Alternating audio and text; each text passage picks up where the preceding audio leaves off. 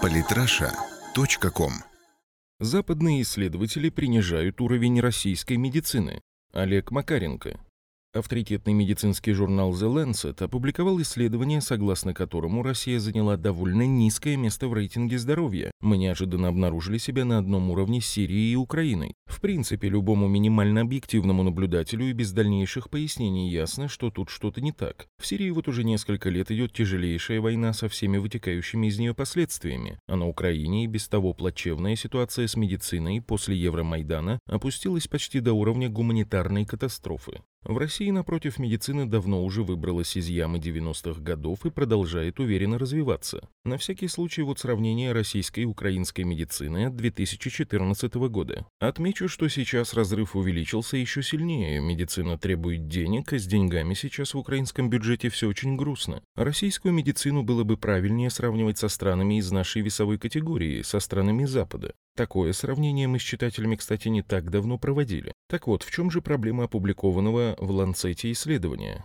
Давайте посмотрим на показатели, по которым медики поставили нам низкий балл. Вот ссылка на оригинал исследования. На странице 13 начинается большая цветная таблица, из которой ясно, какие баллы какой стране выставлены. Потребление алкоголя 7 баллов из 100. В целом, глупо спорить, проблема с пьянством в России по-прежнему стоит остро, однако за последние несколько лет уровень потребления алкоголя в России резко снизился. Сейчас мы находимся примерно на уровне таких европейских стран, как Германия, Чехия, Венгрия или Ирландия, что в общем подтверждается живущими там иммигрантами. Однако Германии за алкоголь ставят уже 54 из 100, а Чехии 46 из 100. Это явная ошибка.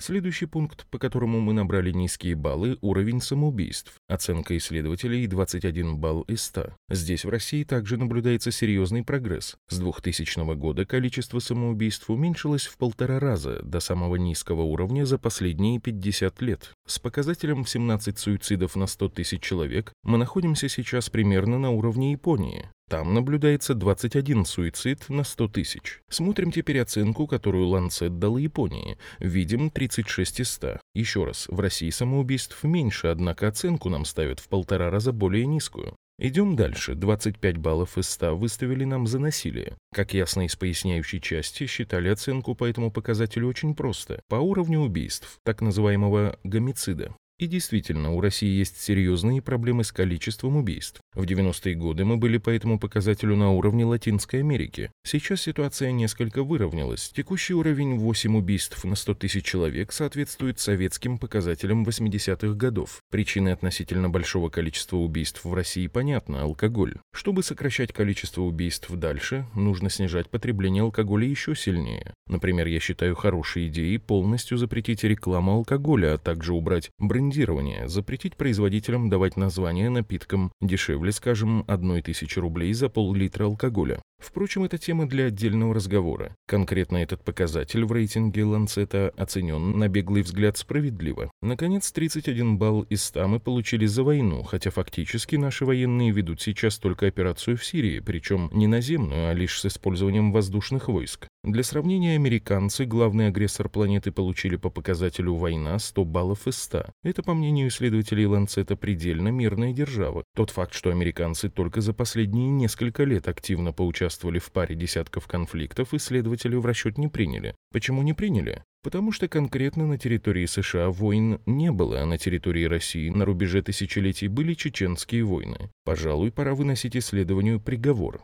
Во-первых, исследование однозначно ангажировано. Объективные исследователи не ставили бы по параметру «война» штатам 100 баллов из 100, а России 31 балл из 100. Не стали бы они и заявлять, будто в России проблем с ожирением гораздо больше, чем в США. Впрочем, ждать иного от исследования, которое спонсировал фонд Билла Гейтса, было бы наивно с нашей стороны. Во-вторых, расставленные исследователями баллы явно ошибочны. Алкоголь, самоубийство, убийство по всем трем показателям Россия объективно заслуживает гораздо более высоких баллов. Исследователи пишут, что они использовали данные по странам с 1990 по 2015 годы.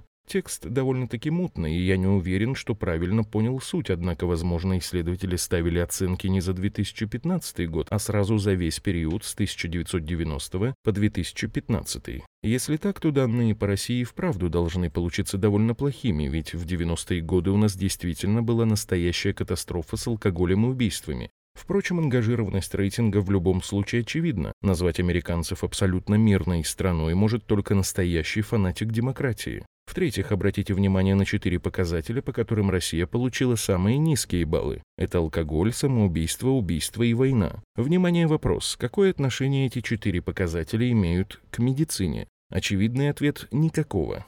Подведу итог. Беглый разбор исследования из Ланцета показывает, что оно является ангажированным, не отражает актуальные на настоящий момент данные и не имеет отношения к медицине. Таким образом, относиться к исследованию Ланцета всерьез не стоит, это просто очередной информационный мусор.